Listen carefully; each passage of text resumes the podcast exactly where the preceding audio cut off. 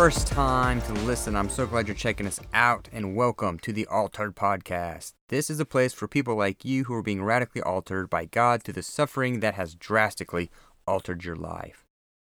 This episode is called Jesus Was Handicapped. Originally, the title was Jesus Was a Handicap, but as I thought about it, Jesus was not a handicap. He was not defined by his limitations. Then I titled this Jesus Had a Handicap, but that sounded like Jesus was a golfer.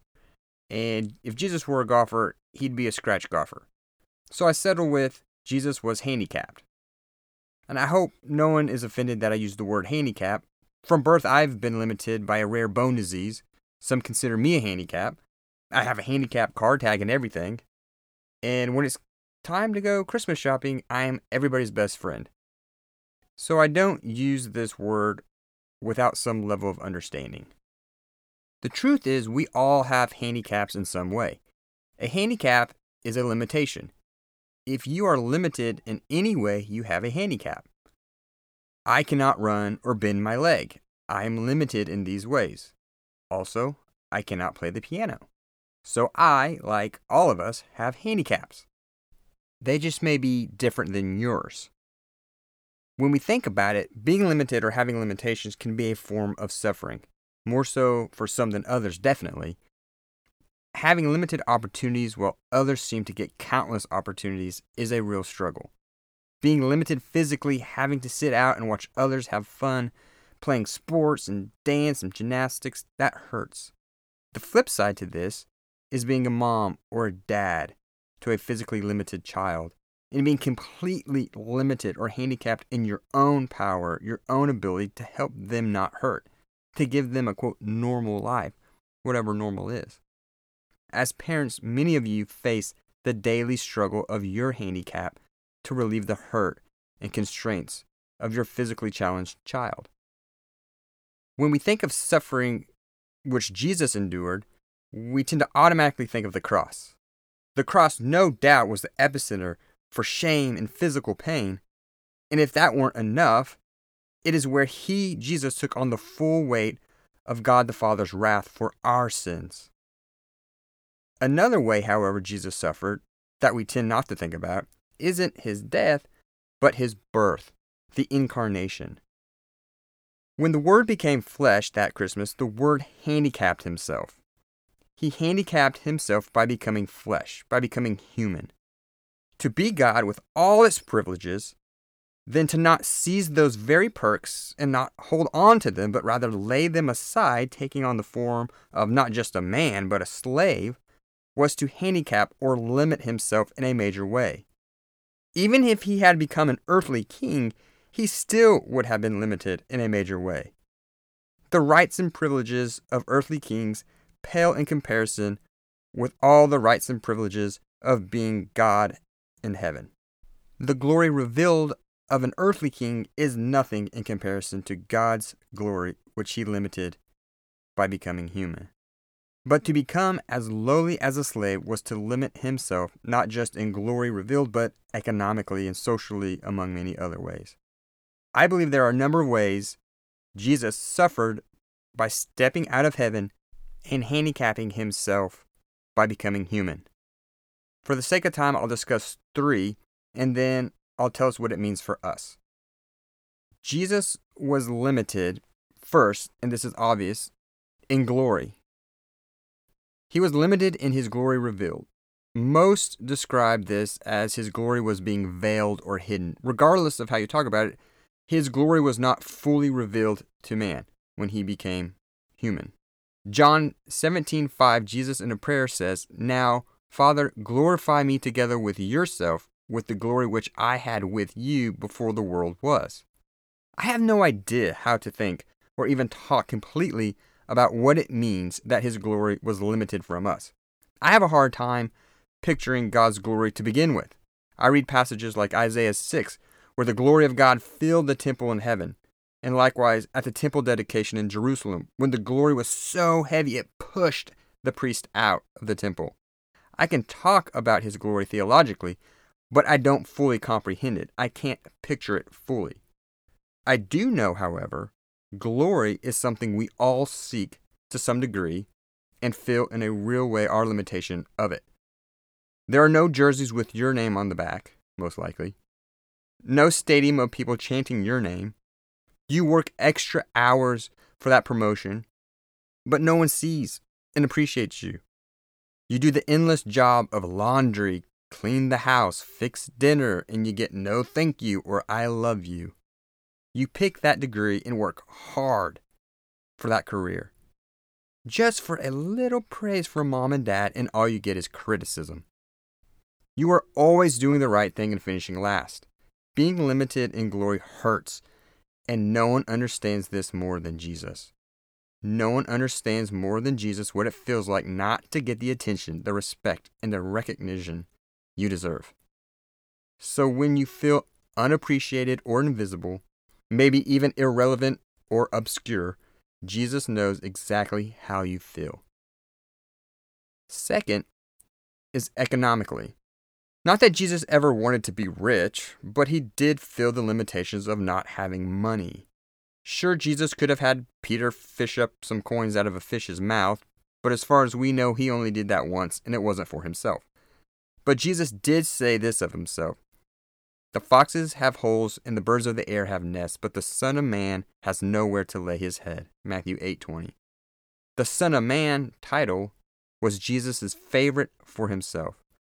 Not only does this title emphasize his mission as in Luke 19:10 and look forward to his future as a reigning king on earth in Matthew 24:27, but here in this context it emphasized his lowliness and his humanity. We all know what it feels like to be handicapped in the wallet. We've all lacked money at some point. Not all of us can afford the nice trips that we hate like on Instagram not all of us can afford the new and latest cool thing that everyone has and is talking about. Some of you live paycheck to paycheck and worry about this month's bills. Some are desperately trying to figure out how to pay off all the medical bills or mechanical bills. Luke 8, verses 1 through 3 tells of women who followed Jesus and probably financed a lot of his ministry. So Jesus knew what it meant to be limited economically and financially dependent on others and their money, which for many is a real humiliating thing. This is a blow to one's pride and a mark of shame, especially for men, to depend on others financially who have more because it leaves us feeling not just that we don't have enough, but we ourselves are not enough. Now, I don't think Jesus was humiliated by this, but I do believe he knew what it felt like to be limited in a way we can't even imagine, having no need or want for anything for all eternity past in heaven as God, and then to have to be dependent heavily on others for the basic needs of life on earth in a real human way. Being limited economically and financially is a real human hurt, and Jesus, fully human, fully felt that hurt. So when the stress and the worries of not having enough money keeps you up at night, no, Jesus felt those same worries. Third, and this is the last constraint we'll mention that Jesus endured by becoming human was death.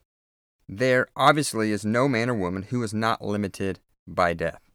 Death handicaps us all. Death isn't just an event that is waiting around for us, but it's something we're all moving towards every moment of each day. It's like we're all in a very slow free fall with no parachute. Because Jesus handicapped himself by becoming human, not only did death await him like all of us, but he, knowing the exact hour, had to live with the dread of it. The night of Jesus' arrest and eventual execution, John 13:1 says Jesus knowing that his hour had come. And then on in verse 21, it says that Jesus became troubled in spirit, which means he started suffering like inward chaos. He felt dread of what awaits all of us our ultimate handicap, death. But he faced it, he endured it, and then he conquered it. After he was raised, death was released of its limiting power over him. Now, having complete authority over death, he can be trusted to give eternal life to anyone who believes in him for it. Jesus said in John 10 28, I give eternal life, and they will never perish. Though we too will die, we too will be raised. Death is released of its limiting power over us. Death no longer handicaps us. Because Jesus first chose to suffer the incarnation for the purpose of facing and defeating the ultimate limitation of death, we too share in that victory. So Jesus handicapped himself to free us from the ultimate handicap of death. Jesus limited himself in becoming a man to endure the constraints of death on our behalf. But the grave could not hold him, and by his defeating of death, he freed us from the constraint of death. What does this mean for us? He doesn't only empathize with us in our emotional hurt and physical pain, he empathizes with us in our limitations. He knows what it's like to be limited. He knows what it's like not to receive the attention and recognition, respect, and glory that he deserved. Yes, Jesus had a rock star following bigger than the Beatles of his day, probably. But John tells us that they were really in it for the food. Once Jesus' teaching got too tough, they stopped following him.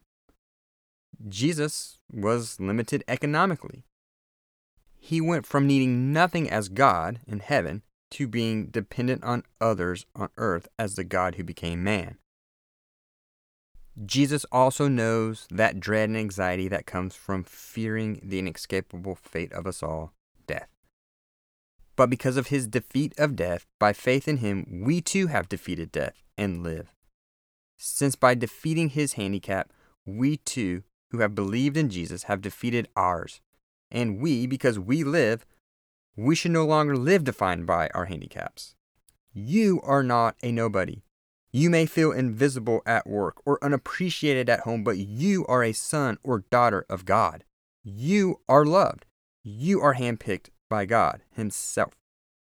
You don't need the glory bosses, parents, or fans give you when you have the glory and praise that God Himself gives you and a glory that Romans 8:18 8, says is still to come at a later time. You are not poor.